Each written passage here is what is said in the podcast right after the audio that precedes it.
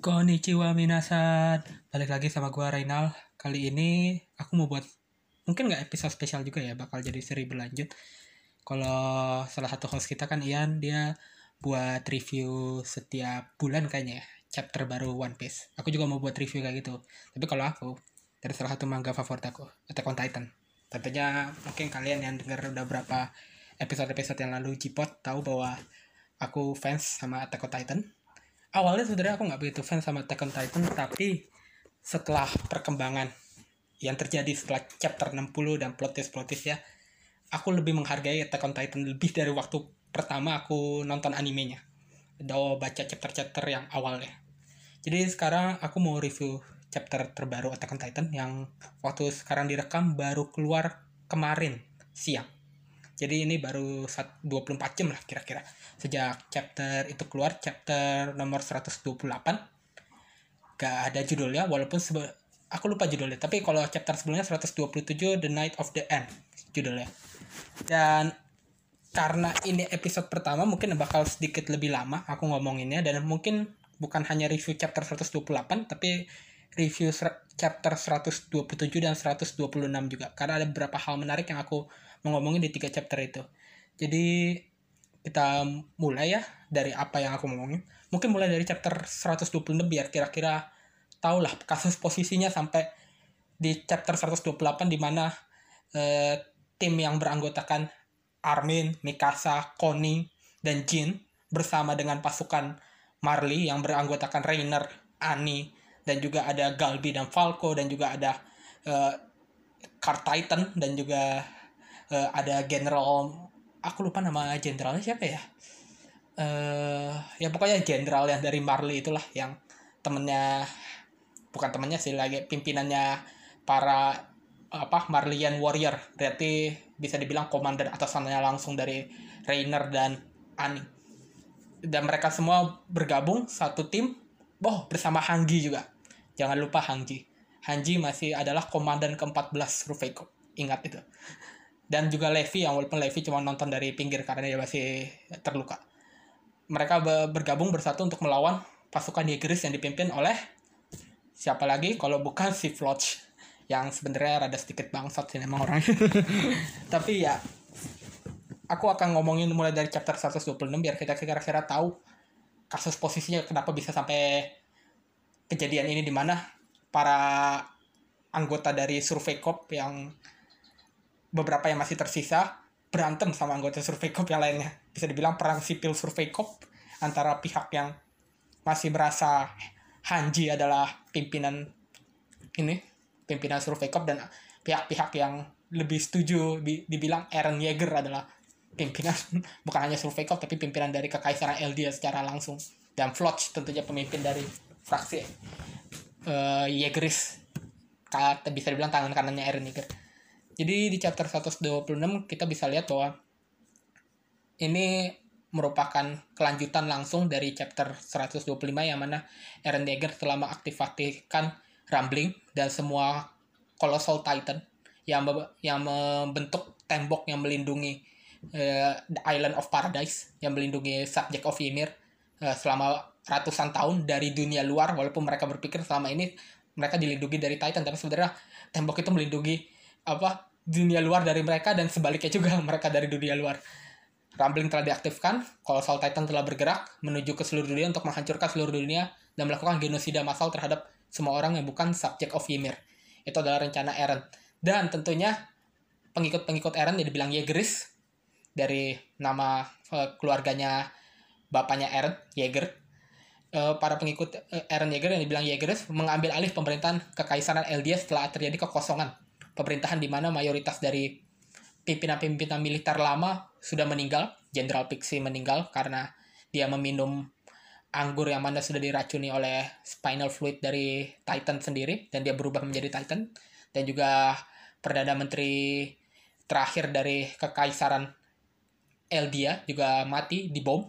Jadi sekarang terjadi kekosongan kekuasaan dan Floch sebagai kaki tangan Eren Yeager mengambil alih pemerintahan ada satu adegan menarik di chapter 126 di mana Floch berdiri di depan tangga eh, ke kantor pe- perdana menteri dari Eldia kantor dari perdana menteri lalu dia mengumpulkan para supporter dari Inggris terus itu dia ber, pokoknya memberikan ya pidato-pidato chauvinistik bernada fasis soal bahwa kekaisaran Eldia akan dibangkitkan kembali akan berjaya kembali bahwa subjek of Ymir akan menguasai dunia dan lain-lain.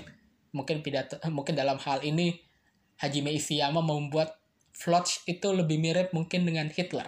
Karena kita tahu Hitler itu naik kekuasaan pada tahun 1833 tetapi dia juga udah aktif di politik dari tahun 1826 dan salah satu program utamanya Hitler adalah mengembalikan kejayaan kekaisaran Jerman yang mana Jerman kalah dalam Perang Dunia Pertama.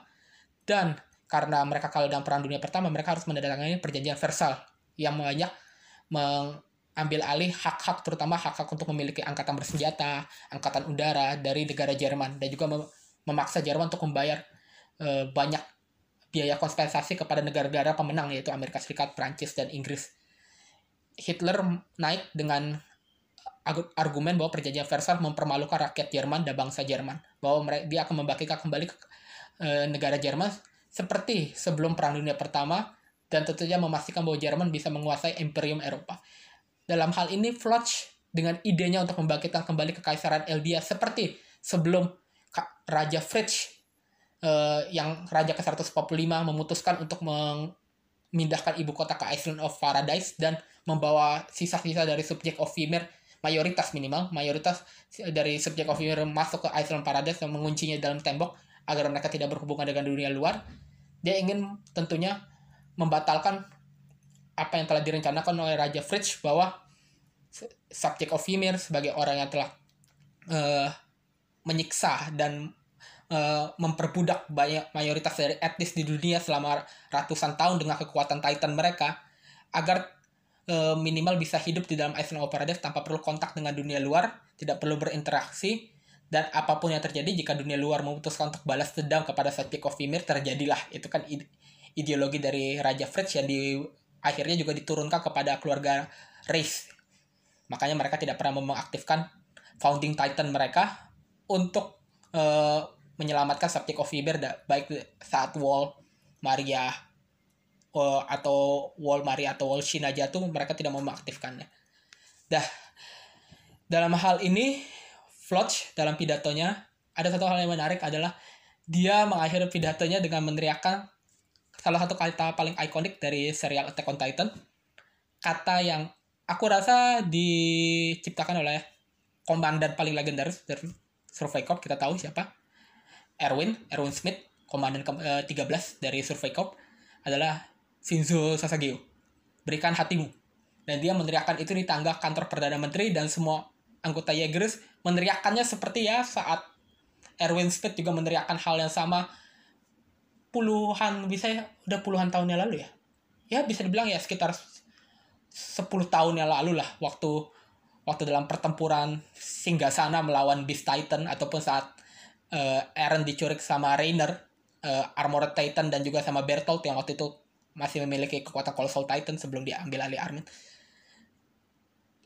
Tentunya anggota Jaegeris dalam hal ini mayoritas berpik uh, berusaha terutama Floch ya berusaha untuk memutarbalikkan dari ide dari Shinjo Sasageo itu berikan hatimu dan konotasi dari Shinjo Sasageo dalam hal ini sangatlah berbeda dengan konotasi saat diberikan oleh Erwin Smith.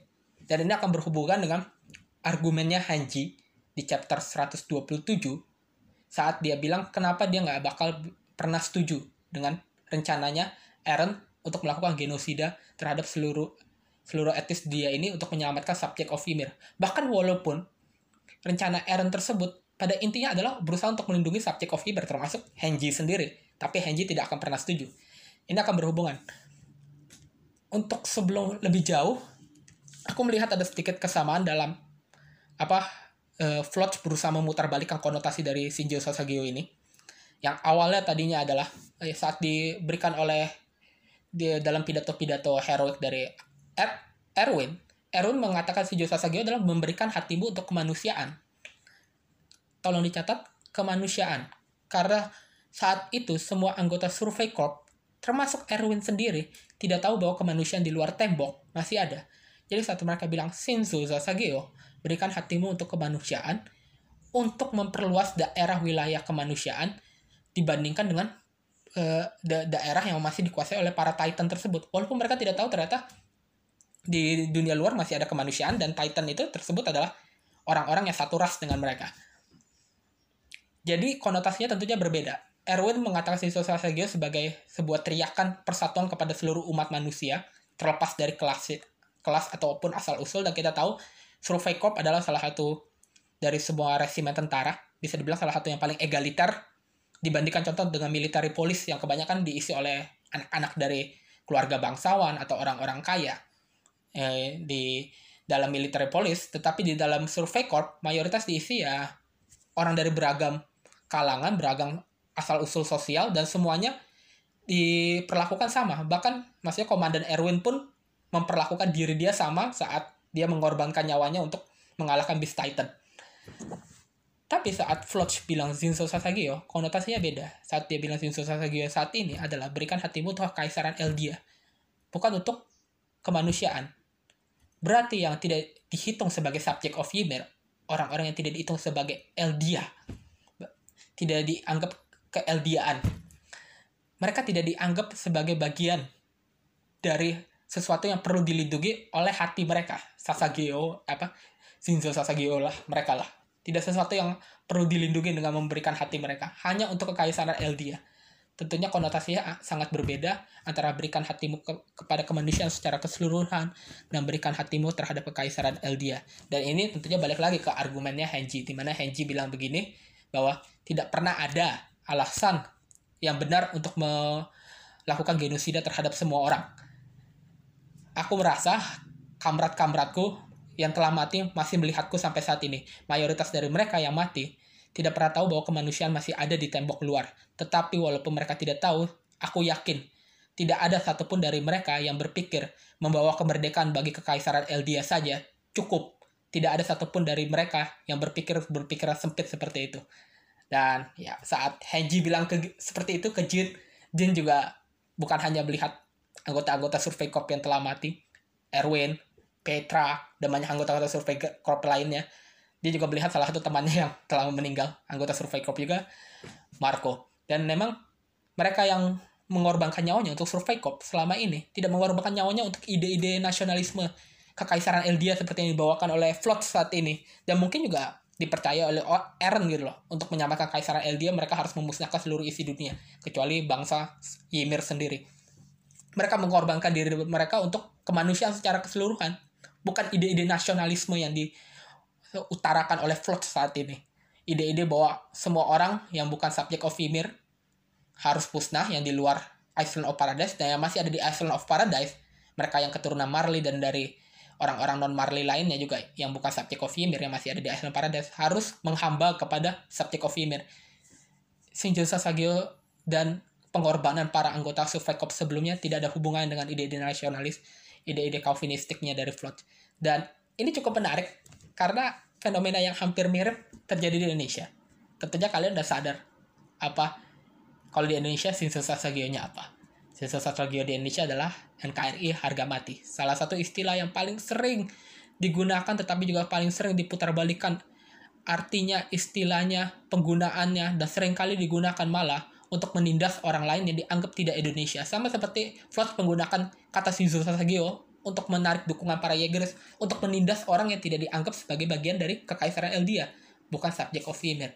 Dan kata NKRI harga mati saat di dikatakan oleh para pejuang saat melawan Belanda untuk mengusir penjajah sendiri, pemerintah kolonial Belanda, itu tentunya berbeda saat diucapkan kembali puluhan tahun kemudian oleh organisasi-organisasi sayap kanan di Indonesia untuk menindas kelompok-kelompok minoritas yang dianggap oleh organisasi-organisasi tersebut entahlah kurang Indonesia, bukan orang pribumi, separatis, dan lain-lain. Konotasinya tentunya berbeda jika aku mengambil ucapannya Henji, mungkin aku akan bi bisa bilang banyak dari pejuang-pejuang itu tidak pejuang-pejuang Indonesia meninggal tidak tahu apa yang bakal terjadi setelah Indonesia merdeka gitu loh setelah Indonesia diakui Belanda dan lain-lain konteks politik yang terjadi setelahnya tapi aku yakin tidak ada satupun dari mereka yang berpikiran sempit bahwa kemerdekaan negara ini hanyalah satu-satunya tujuan dari revolusi Indonesia. Tidak ada satupun dari mereka yang berpikiran sempit itu. Dan aku merasa makanya dalam penggunaan kata Susu Sasageo ini sangat menarik hampir mirip dengan penggunaan NKRI harga mati.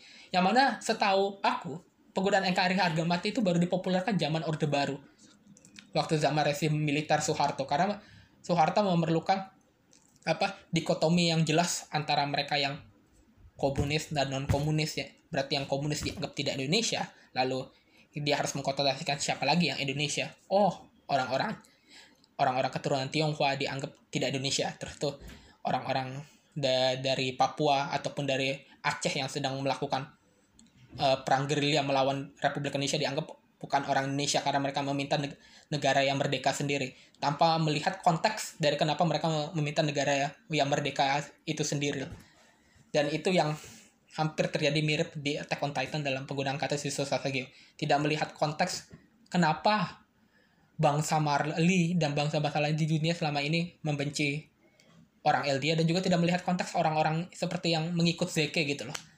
Banyak seperti Oyakodon contohnya. Dia kan mengikut Zeke cuma untuk menyelamatkan bangsa dia sendiri. Walaupun dia bilang, walaupun dia ingin menyelamatkan bangsa dia, saat dia bekerja sama dengan bangsa Eldia dengan subjek of Ymir, dia benar-benar serius juga ingin menolong subjek of Ymir. Makanya salah satu argumen dia yang terbesar adalah harusnya kamu mengerti ke kepada Floch kan dan Jin harusnya kalian mengerti mengal, apa bagaimana sakitnya dibunuh tanpa ada alasan yang jelas dibunuh tanpa melihat pandang bulu. Dan mungkin itu yang bisa banyak orang-orang yang dicap ketidak Indonesiaan mungkin bisa bilang kepada orang-orang yang merasa paling Indonesia dan berusaha membawakan ideologi-ideologi ultranasionalis ini. Harusnya kalian mengerti bagaimana rasanya dijajah bagaimana rasanya ditindas karena kalian dulu adalah bangsa yang tertindas. Mungkin itu yang juga mereka mau bilang seperti Oyakodon bilang ke mukanya sampai Floch rada marah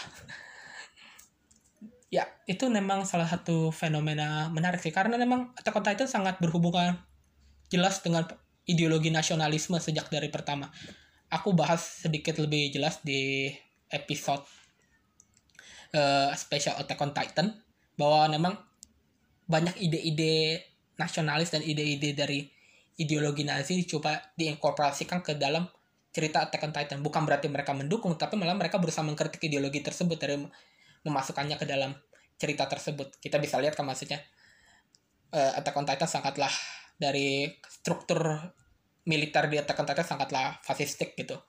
Dari penggunaan apa seragam, teriakan, sampai apa hormat dan lain-lain. Mungkin gantinya si Hell bagi mereka adalah menggunakan kepalan tangan di dada dan memang the, tentunya udah sepertinya logis ya kalau dunia luar ditemukan di balik tembok tentunya bakal ada kejadian seperti ini ada orang yang berusaha membawa ide-ide bahwa kekaisaran Eldia harus bangkit dan menaklukkan seluruh dunia lagi seperti yang mereka lakukan 100 tahun yang lalu sebelum mereka pindah ke dalam tembok. Tentunya itu tidak terelakkan ada orang-orang seperti itu. Cuma yang mengejutkan adalah salah satu pendukung utamanya dan malah pembentuk kelompok itu adalah Eren Yeager sendiri karakter utama kita dan itu membawa aku kepada salah satu aspek yang cukup unik dari Attack on Titan lainnya adalah karakter utama dari Attack on Titan kepribadiannya dan tujuan dari hidup dia kepribadian dia tujuan dari hidup dia personality dia dan lain-lain dan esensi dari karakter dia berubah seiring jalannya cerita. Dan aku jarang menemukan ini di cerita-cerita mayoritas shonen ya. Cerita-cerita shonen kebanyakan shonen protagonis aku jarang melihat ya apalagi saat inilah mengapa waktu pertama kali aku baca Attack bukan baca sih nonton Attack on Titan aku merasa ya Attack on Titan biasa aja. Karena waktu awalnya tuh Eren itu digambarkan sebagai your typical shonen protagonis shonen protagonis biasanya. Dia itu bisa dibilang ya peduli temannya ingin mengubah dunia i, da, apa rela mengorbankan dirinya untuk orang lain dan ya keberanian-keberanian yang biasa digambarkan kepada shonen protagonis ternyata digambarkan sedikit rada reckless gitu loh. Terutama dalam apa kalau ada orang lain yang terancam nyawanya dia bisa melakukan sesuatu yang cukup gila bahkan yang bisa membahayakan dirinya sendiri gitu loh. Sedikit emosional dan temperamental. Tapi ternyata Attack on Titan seiring jalannya cerita dan informasi-informasi baru yang didapatkan oleh pembaca berarti informasi-informasi tersebut juga didapatkan oleh Eren Yeager sendiri sebagai protagonis. Tentunya kalau dalam cerita yang bagus logis saat ada informasi baru bukan hanya pembaca yang punya perspektif baru terhadap cerita tetapi karakter utama kita protagonis kita memiliki perspektif baru dalam cerita. Dan ada hint-hint memang dari awal bahwa Eren digambarkan sedikit emosional dan temperamental dan impulsif. Dari awal udah digambarkan seperti itu. Sedikit tapi selama ini ada Mikasa dan Armin yang seperti kayak switch ya dari mereka jadi cukup logis saat direvelasikan bahwa Eren sendiri saat uh, survei COP melakukan survei ke benua Marley, Eren memisahkan diri dari Armin dan Mikasa untuk merencanakan rencananya sendiri. Dan dari saat ini kita tahu bahwa sifat dari temperamental dan emosionalnya Eren semakin e, lama cerita ini berjalan sepertinya semakin kuat dah semakin kayak overpower dari personality dia. Nah kita bisa lihat bahwa Eren yang sekarang bisa dibilang sangatlah temperamental emosional sampai-sampai walaupun sebenarnya tujuan dia baik mau melindungi teman-teman dia termasuk Mikasa, Armin, Jin, Connie dan Sasha walaupun Sasha akhirnya meninggal. Tapi kita bisa lihat orang Eren yang sekarang sangatlah temperamental saat dia ketemu lagi sama Mikasa tanpa ada provokasi dia langsung menghina Mikasa. Akhirnya kan Armin marah berusaha memukul dia tapi Eren balik mukul dia mukul Armin tetapi mukulnya kelewatan sampai babak belur Armin. Dan menurutku ini salah satu aspek menarik dari Attack on Titan. Eren Yeager is not Naruto is not Ichigo is not Luffy. Karakter dia tidak sama dari awal sampai akhir. Dia berubah. Kepribadian dia berubah, tujuan dari dia berubah, perspektif dia terhadap dunia berubah, bahkan ideologi dia berubah juga. Dari awalnya ingin melindungi seluruh kemanusiaan, sampai akhirnya malah cuma memilih untuk melindungi kekaisaran Eldia dan memusnahkan kemanusiaan yang lain. Ideologi dia cukup ekstrim perubahannya. Malah mungkin kalau bi bisa dibilang ya ada karakter di dunia nyata yang bisa ini nggak ya? Uh, jadi salah satu inian apa? Uh, paralel ke Eren Yeager. Mungkin kalau dari segi orang yang dari tadinya non fasis lalu jadi kayak ultranasionalis dan fasis mungkin Wong Ketian mungkin kalau kamu tahu dia dulunya a, apa rada sedikit pro partai komunis Cina waktu perang sipil Cina waktu tahun 27-an dia anti Chiang Kai-shek tapi lama kelamaan bukan hanya dia anti Kain Kasek tapi dia juga anti Partai Komunis Cina dan akhirnya dia berkolaborasi dengan orang Jepang untuk menjajah negaranya sendiri Republik Cina. Ya, mungkin eh, bisa dibilang perubahan ideologi yang cukup ekstrim sampai-sampai akhirnya Wong Ketian dianggap sebagai pengkhianat bangsa oleh orang Cina. Di, dalam hal Eren, aku nggak ngomongin soal pengkhianat atau apa, tapi aku ngomongin soal perubahan ideologi yang cukup ekstrim dari yang tadinya bisa dibilang dia gabung survei corp untuk menyelamatkan kemanusiaan, untuk memperluas daerah kemanusiaan, untuk memberikan kemerdekaan kepada kemanusiaan sampai akhirnya cuma memutuskan untuk memberikan kemerdekaan kepada kekaisaran Eldia, kepada subjek of Ymir saja dan memutuskan bahwa dunia luar tidak layak untuk diselamatkan. Dan salah satunya cara agar kekaisaran Eldia bisa bertahan adalah dunia luar harus dimusnahkan. Tentunya itu perubahan ideologi yang cukup ekstrim tapi menarik dari segi cerita. Nah, Oke, itu aku udah bisa dibilang ngomongin chapter 126 dan ngomongin juga sedikit soal chapter 127 soal argumennya Heji juga kepada Jin dan alasan kenapa juga akhirnya Jin yang tadinya kita tahu kan Jin dari awal memang orangnya sedikit rada antipati. Dia orangnya rada apatis juga. Dia nggak begitu peduli soal situasi di luar sana. Dia kan memang awalnya berasal dari keluarga yang cukup kaya udah cukup bisa dibilang udah cukup berada lah sudah cukup nyaman dengan posisinya.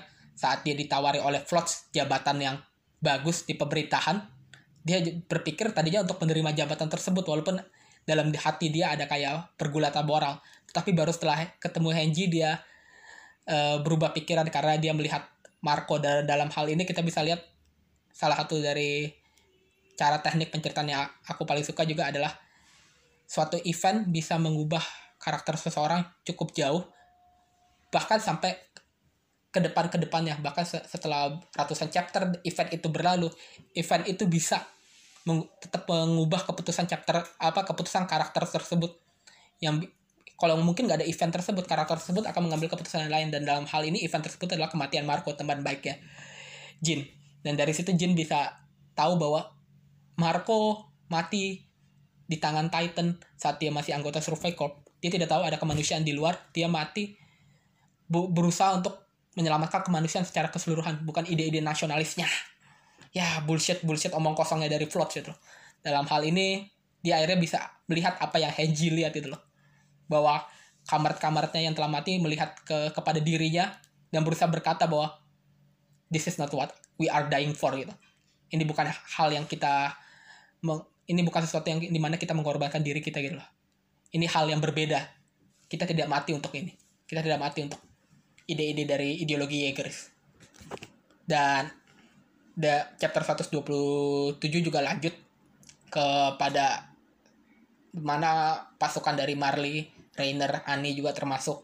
Ada Falco, Galbi dan juga mereka yang dari Survey Corp yang memutuskan untuk mengikuti Henji hampir mayoritas karakter utama kita yang sudah muncul dari zaman-zaman pelatihan waktu masih sama apa koman komandan Syed Hadis di training corp. Mereka duduk di dalam apa perapian dan mereka bisa dibilang Elena kaki tangan dari Zeke yang membulai. Dia langsung membuka unak-unak dia dan unak-unak dari banyak orang dalam apa di dalam pertemuan tersebut antara satu sama lainnya yang mereka tidak bisa bilang. Tapi intinya ya adalah mungkin ada omongan Marco kepada Raider waktu Raider memutuskan untuk meninggalkan dia untuk dimakan oleh Titan. Marco berteriak kepada Raider, kita belum membicarakannya. Jadi cukup bisa dibilang ini kelanjutan dari apa yang dibilang Marco gitu loh. Kita belum membicarakannya. Andaikan kita semua membicarakannya, tentunya semua pertumpahan darah ini dan semua pertempuran yang mengikuti selanjutnya tidak akan terjadi kalau kita membicarakannya. Tidak langsung memutuskan untuk menggunakan kekerasan untuk uh, menyelesaikan masalah. Dan itu mungkin bisa dibilang pesan moralnya karena dalam uh, pertemuan depan api ungu tersebut ya inti dari pertemuan tersebut adalah semua karakter membicarakan unek-unek mereka satu sama lainnya gitu loh. Dendam pribadi dan rasa kesal terhadap satu sama lainnya dan prasangka-prasangka buruk terhadap satu sama lain. Ya aku nggak bakal ngomong lebih banyak soal uh, pertemuan di api unggun itu bisa dibilang udah jelas lah ya kalau kamu baca ceritanya. Kamu udah kira-kira tahu unak-unaknya satu sama lain apa gitu loh. Unak-unaknya Jin Render dan Annie membunuh Marco. Terus itu Falco dan Galbi membunuh Sasha. Tetapi Sasha juga dan Connie dan para anggota Survey Corp yang lainnya menyerbu Liberio dan membunuh banyak tetangga-tetangganya Falco dan Galbi. Termasuk beberapa teman mereka di dalam calon-calon kadet dari Marlian Warrior yang aku udah lupa namanya Memang ada beberapa yang mati kan nama seingatku ada satu perempuan satu laki-laki yang kacamata. Ya. Kita lanjut aja ke chapter yang baru 128. Chapternya sebenarnya lebih action sih. Di mana Floch menyandra Azuma Bito dan anggota Survey Corp yang masih di bawah Henji dan pasukan dari sisa-sisa pasukan Marley yang masih ada termasuk Car Titan, Amor Titan Rainy, eh Renner dan Ani, uh, Female Titan berusaha mengambil alih pesawat terbang yang ada di pelabuhan yang dibangun oleh uh, negara Azumabito dan juga menyelamatkan para teknisi-teknisi dan insinyur dari Azumabito agar mereka bisa mengoperasikan pesawat terbang tersebut biar mereka bisa mengejar Eren yang sekarang berada di benua Marley. Bersama para colossal titan lainnya yang telah menghancurkan bagian uh, bisa dibilang timur laut dari Marley seperti yang diamati oleh Hanji jadi memang chapternya lebih fokus kepada action ya tapi ada satu adegan menarik di mana Connie dan Armin berusaha meyakinkan salah satu teman mereka dari Survey Cop yang sekarang bergabung dengan Jaegeris, Samuel dan Diaz. Walaupun mereka bisa dibilang karakter sampingan yang jarang dapat dialog. Tapi seingatku memang mereka udah dari waktu zaman training corp juga ya.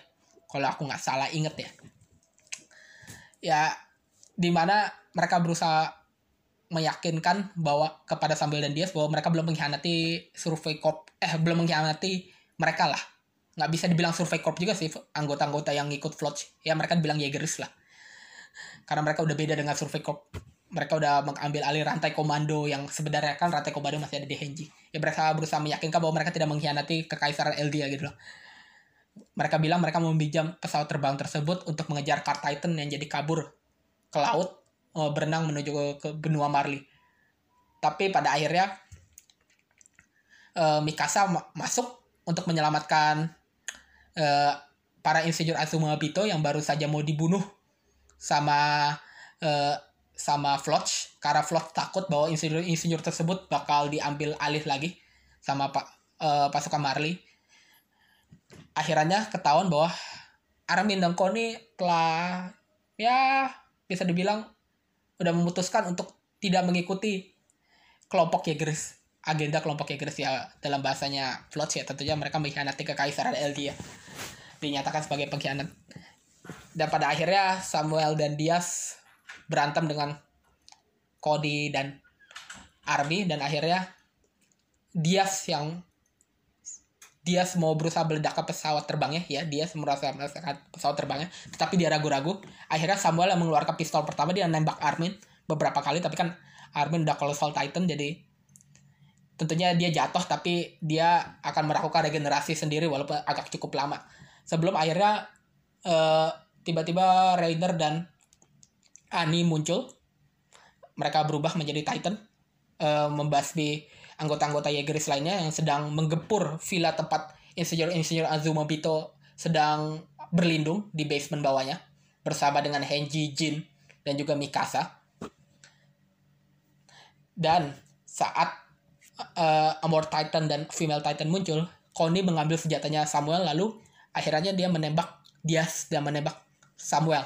Tentunya ini salah satu tindakan yang cukup berani ya dari Koni karena kita tahu beberapa chapter yang dua chapter lalu malah di chapter 126 Koni masih berusaha memutuskan untuk uh, mengorbankan Falco untuk mengembalikan ibunya yang udah berubah menjadi Titan agar berubah menjadi manusia lagi sebelum akhirnya.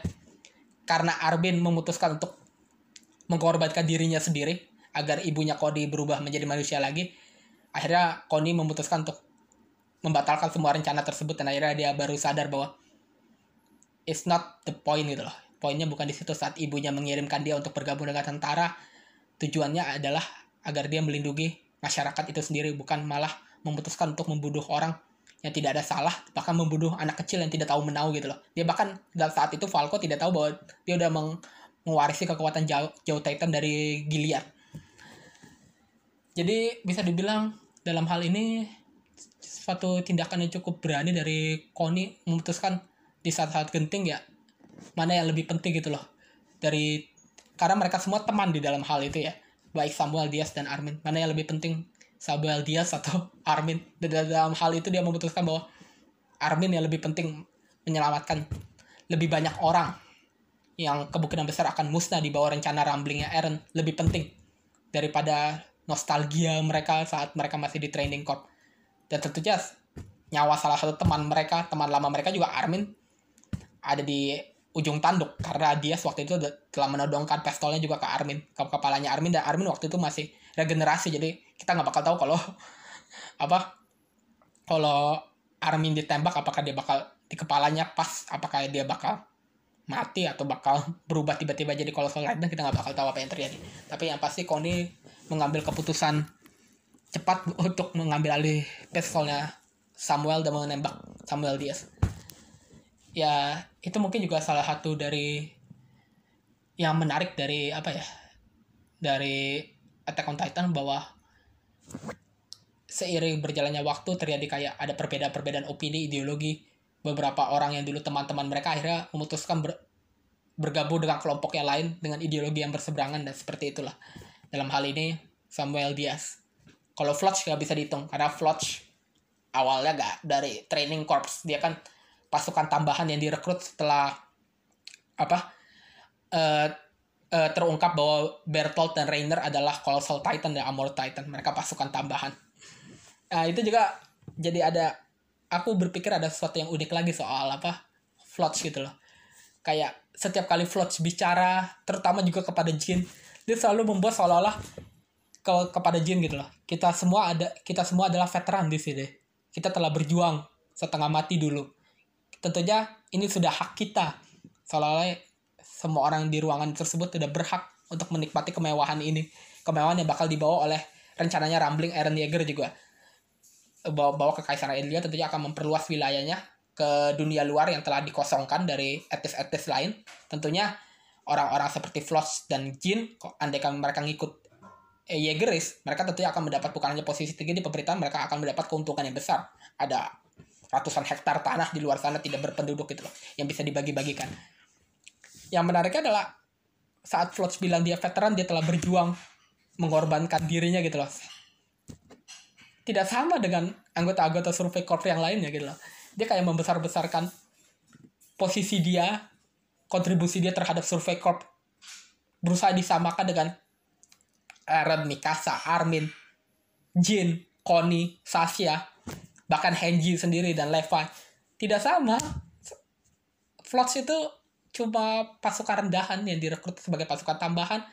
Satu-satunya kontribusi dia adalah ikut dalam serangan bunuh dirinya Komandan Erwin untuk apa menipu Beast Titan agar Levi bisa membunuh Beast Titan dan kontribusi lainnya adalah membawa Erwin ke atap rumah agar bisa bertemu dengan Levi dan meminta Levi untuk apa uh, uh, memberikan kekuatan dari Colossal Titan Bertolt kepada Erwin daripada kepada Armin.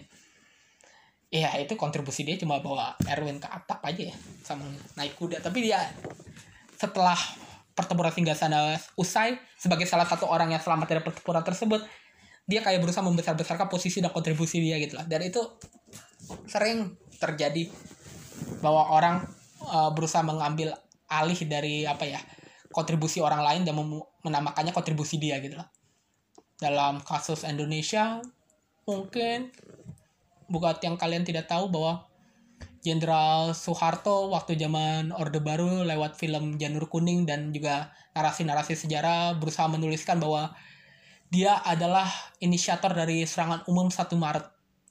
Yang mana hal itu adalah bohong setelah reformasi.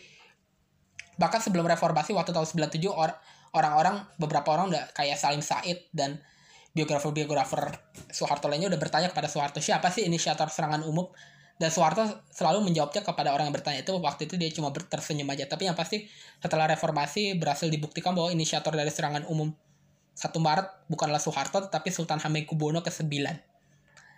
Dan Soeharto cuma melaksanakan rencana dari Sultan Hamengkubuwono ke-9.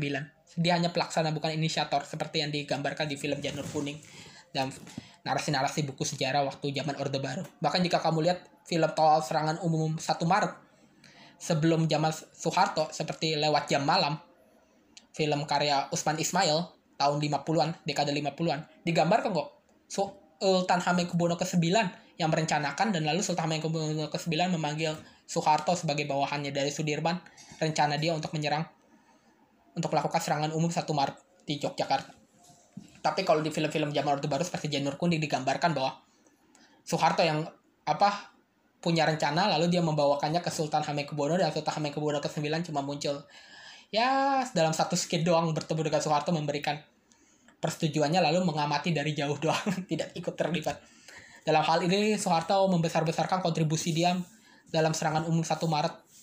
Bahkan membuat serangan umum 1 Maret seolah sebagai sebuah pertempuran yang sangat besar, maksudnya sangat penting bagi sejarah Indonesia. Menaikkan mitos serangan umum tersebut, juga menaikkan mitos dirinya sendiri. Mungkin ini yang bakal dilakukan Flot juga, andaikan Yegeris menang, dia mungkin menjadi Perdana Menteri, tangan kanan dari Aaron Yeager, mungkin Aaron Yeager bakal jadi rajanya, raja baru dari Kekaisaran dia, mungkin dia jadi bakal perdana menteri.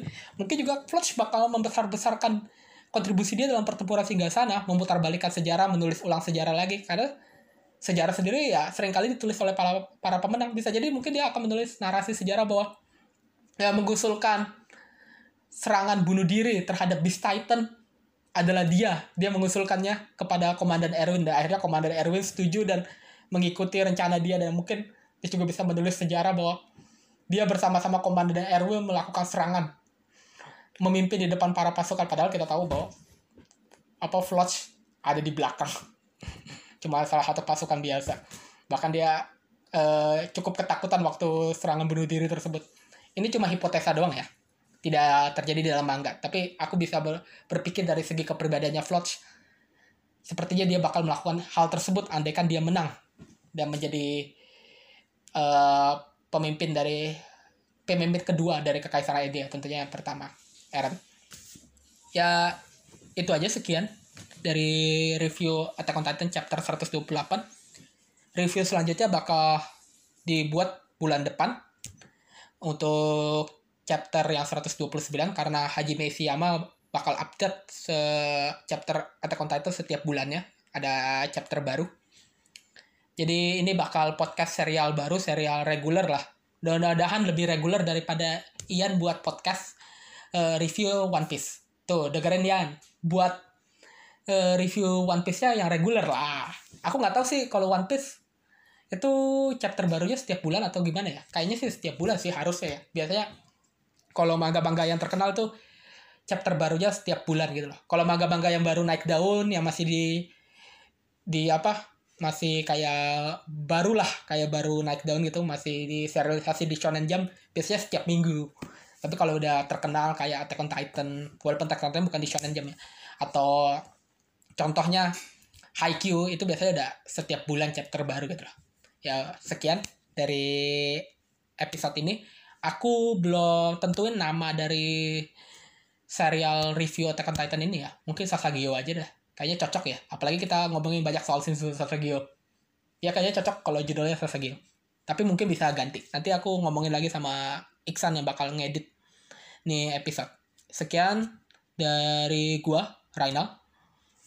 Dan itu aja yang cukup aku review untuk episode kali ini. Kita bakal bertemu bulan depan di chapter terbaru dari Attack on Titan. Cane!